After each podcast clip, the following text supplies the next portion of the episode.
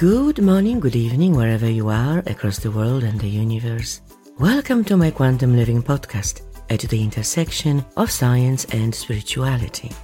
I'm your host, Anna Anderson, quantum teacher, intuitive guide, and above all, an inquisitive soul. This podcast is about how we can bring the various spiritual, metaphysical, and esoteric concepts and ideas validated by quantum physics and modern cosmology to the very practical level to improve and enrich our life experience as individuals, communities, and the humankind.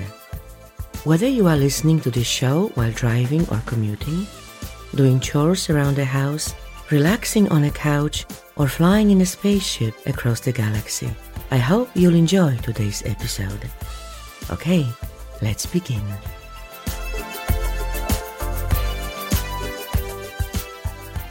Hello and welcome back to Quantum Living and to my new mini series, Quantum Chat Microdosing Spiritual Insights in a Food for Thought style, where in each episode, together with my special and returning guest, Maren Muter, we focus on just one topic, one burning question, one quantum mystery that probably everyone has a view on, but no real answer to, as we can only speculate and guess, which is fun.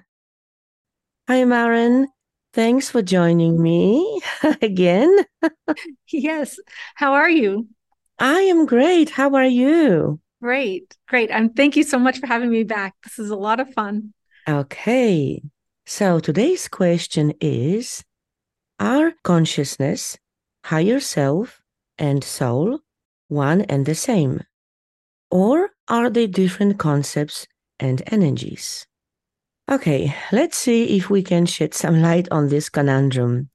I feel that there is a lot of confusion or just a lack of consensus on the nature of these concepts, and these terms are often being used interchangeably, which is fine, I guess, but a lot of people like to have some certainty or more detail. I see it as a hierarchy of sorts so our consciousness steps down its energy to our soul, which then steps down to our higher self. Our individual higher self is an intermediary, in my view, between our conscious ego and our spiritual self, as it is recognized and accepted by the ego as a source of useful information. And so we can interact with it, receive insights and intuitive guidance from it, etc. Our soul is an individualized part of our consciousness, which has countless souls through which it experiences life. And of course, it is part of the collective consciousness, the creator, all that is. What is your view on this conundrum? This is a fabulous question. So, I do agree that our overarching consciousness, which some people might consider our higher self or our the soul, okay, I'll do the soul separate. But the consciousness is massive. And I usually refer to it as a symphony. And each life experience as one music note within this symphony. Or if we were to look at the overarching consciousness like an orchard, then every apple in that orchard would be its own separate life experience, completely unique from each other. So, in that sense, those two items are one and the same. If you want to differentiate something, let's say like the soul, there's really nothing living within this body. So there's not really a soul within this body. What I consider the soul would be like a little microscope for our overarching consciousness. And this body is the tool in which our overarching consciousness is observing this life experience. So if we were to look at the soul as the, the teeny tiny part of our overarching consciousness that is watching this life, then yes. All of the information, all of the knowledge that we have here and ethereally resides on the other side of the veil. Again, the veil is just made by our brain, and the overarching consciousness is seeding information downward. So it's like a waterfall of information. And as we need information, our brain either opens it up and receives this information, or if the information is no longer relevant, the brain will mute that line of communication from the ethereal side. So that that's kind of what I think on this subject. It's a very interesting topic that we can go on for hours about. um, so I'm trying to think if there's anything else that is really important to know about this. I think the biggest thing is that you don't have something living within this body that has to ask permission or to get information from a higher self Oh, that's the word I was looking for higher self and consciousness.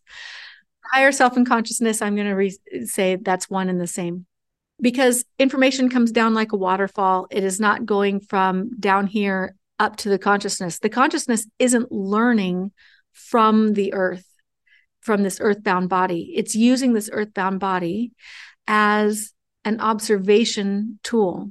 And when this body, when this brain needs additional information, that's when it sends more information down or mutes it. Mm, absolutely. That's that's an interesting point. I wouldn't say that our consciousness learns anything because I think that by definition, our consciousness knows it all and it's got all the information and and is timeless. When I would refer to the notion of learning, this is the learning for us as human being. And the process of observation by the soul or consciousness, perhaps to some extent being involved in the experiences that we have as human beings in this physical plane. And if someone would ask, okay, why? What's the point of going through those various experiences, often quite enduring and quite difficult, if our soul and our consciousness already has this information? Well, I don't think anyone could answer that question. I would suggest, and I've heard some voices along those lines, that this is essentially for the creator. So now we're talking about consciousness with the, with a big C to experience and have fun. See, one particular characteristic that not many people talk about of the consciousness with a big C or the creator, God, whatever you want to call it, is that it has a wonderful sense of humor and it wants to experience or have those experiences collected by the souls via human incarnations and other non human incarnations for that matter. Well, for the lack of better word, as an entertainment. Because otherwise it would be just be bored stiff you know sitting i mean being everywhere. So the whole point of creation which is another contentious perhaps point or interesting curious point is why you know why why god has created life? Why? And the only answer that i could come up with well why do you play it is to play to have fun to have experience to have well, something to do if we can humanize that experience. But essentially, it is to collect all those experiences. That's why we have a margin of free will, because if everything absolutely was predestined, and that's, by the way, it's a topic for another conversation, there would be nothing for us to uh, surprise the creator with. And I have this intuitive feeling that there is an element of that. But coming back to our topic, consciousness, soul, and uh, higher self, why do you think is that in many mythologies, many stories, many teachings, the higher self is portrayed as this energetic, almost being that acts and serves as an interface between our human ego and our spiritual self. Why do you think this is happening? Yeah. So the reason why I would believe that that's happening is because it's the translation of our brain, the translation of ethereal information. So our brain has to take any information that is coming in and translate it into something recognizable and into something relevant. So if we are trying to say, okay, who is out there? What is out there? it's going to make maybe the higher self look like a parent figure. Um, it might turn it into looking like spirit guides. It might turn it into a whole numerable things, just numerable things. And that's because one of the ideas that we have is that we are living on a linear path from birth to death, and that we're down here learning things and we have to learn certain experiences on this linear path. Where our consciousness is, which is on the ethereal plane, it's not living and residing on this earthbound plane. So it gets to see the totality of our life. And it gets to see that our life is not point A to point B. So anything that we see, anything that we communicate with each other, is strictly a translation of information, a translation of frequency in order for us to communicate. So our brain is translating things that might not even exist here on earth and we have to turn it into something that we can share with one another. So that's where a lot of these fables and stories and myths come from. Are they wrong? No, but they are also not full because our brain is limited on its capability of explanation. So it will simplify it so it's something that we can understand and digest. Okay. What is your view on the purpose of the soul? Harry well, question. Well, I think I think of the soul as so if we if if we go and we're just going to model this picture like this. The soul is going to be the human body. Okay. I don't believe that there's a soul living within the human body, but we're just going to pretend right now that the soul is the human body because a lot of people think that we actually have that spiritual entity living within this body. So the soul, we're going to say, is actually the vehicle, the observational vehicle for our overarching consciousness. That's the only purpose the the soul doesn't have to learn anything if this if we're taking the soul as the human body. Because our consciousness is observing how this body how this soul reacts and responds and behaves to a multitude of situations. It's not how you know are they going to be able to pass physics and are they going to be able to bake a cake and are they going to be able to cross the street? That's not yeah. it's not learning that what it's doing is it's utilizing this soul, which is the body, as an observational vehicle. It's extraordinarily powerful and it's extraordinarily unique. And the reason why it's so unique is because this human body, yours and mine, and anybody else who's here, will never be replicated, even identical twins, even if we were to clone the body, it will never be replicated because it will never ever have the same vantage point. And that's where nature gives us hints. So nature is not out to fool us. Nature isn't sending us on a fool's errand and nature isn't asking us to learn lessons that we have no idea what the lessons are. That's just cruel. That's not humor. That that part is cruel.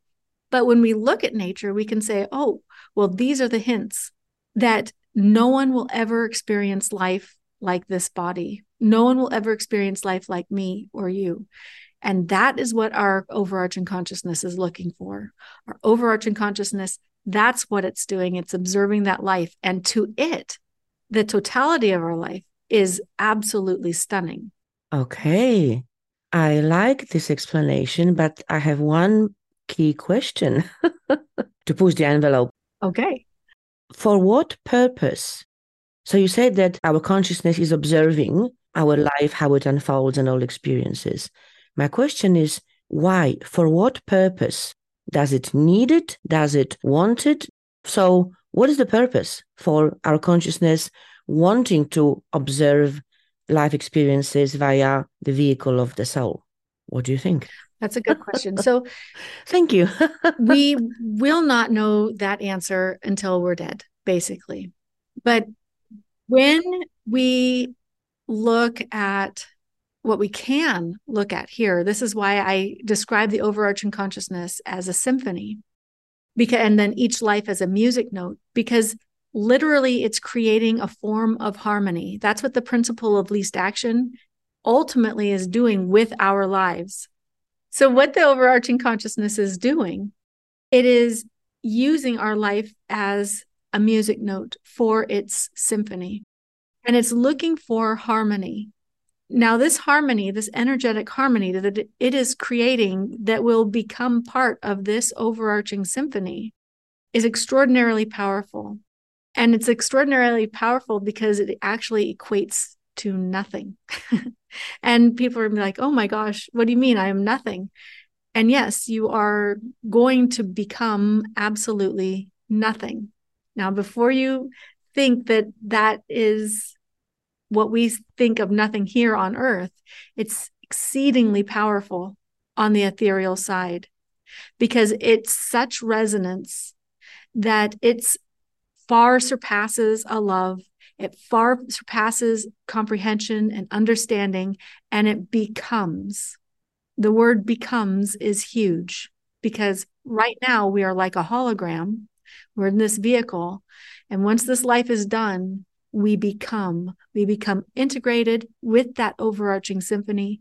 We become part of something so astounding and so beautiful that there are no way or words to explain it here on earth.